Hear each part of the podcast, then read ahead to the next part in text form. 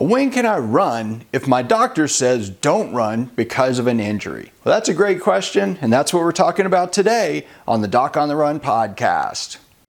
So, the big question is this How are runners like us, who don't like hearing doctors say, just stop running, who know that we simply have to stay active, how do we heal in a way that lets us stay strong, maintain our running fitness, and keep preparing for the next race, and still heal without making the injury worse? Well, that is the question, and this podcast will give you the answers. My name is Dr. Christopher Segler, and welcome to the Doc on the Run podcast. Now, this is a question that I get in many different forms all day long. I get them as YouTube comments, I get them in emails, and I get them in the middle of consultations with runners when I'm doing second opinions over webcam. So, when can you run when your doctor says don't run? Well, first of all, I don't like it when I hear the doctor say don't run. What the doctor should say is let's figure out how you can run. And if you're injured, that's what you should be thinking about too. Is not when can I run, but how can I work out right now. And I really do mean right now. Most of the time when I talk to runners, I get them working out that day or within the next couple of days after some very simple testing that they do. So, when you can actually run safely if your doctor says you can't run is based on a couple of things. The first thing is, is you got to think about this. Why did your doctor say don't run? Is it because they think you're just going to be unrestrained and you're going to do something really stupid and break the bone or tear the tendon or rip the ligament or whatever? Why did they tell you not to run? The next thing is you have to think about is how weak is that tissue that's injured. If you just broke the bone, it's very easy to move it out of place. As it starts to heal and become more stable, takes a little more force to move it out of place. And as it gets to where it's almost completely healed, well, it's almost full strength. And at that point, unless you do something really crazy, there's probably very little risk for you running on it.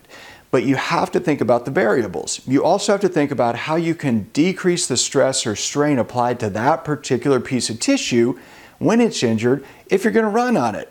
So, if you hurt your foot, as a really simple example, if you step on a piece of glass or you twist your ankle or anything like that, you will limp. Why do you limp? Because when you do, you decrease the stress and strain on that injured part by spending less time on it. And so when you look at somebody limping, they are literally spending a shorter amount of time on the injured foot versus the non injured foot. So you have to figure out some strategies to reduce the stress and strain on that injured tissue if you want to run sooner. How can you do that? Well, a couple of things. Let's take, for example, it's a plantar plate injury. You have an, an injury to a very small ligament at the bottom of the second toe. Okay, what could you do? Well, you could brace it. You could basically put something on there that's going to reinforce and protect that thing. You can tape it to pull down on the toe and take some of the stretch away from the plantar plate ligament. Or you could do some things to speed up the healing of the tissue. So, your nutrition could matter. The things that you're doing to actually decrease the blood flow through there could matter. If you had a stress fracture and used a bone stimulator, that would probably speed up the healing as well. But you've got to think about all of the different pieces that go into protecting that tissue so that it can heal, so that you can run sooner rather than later.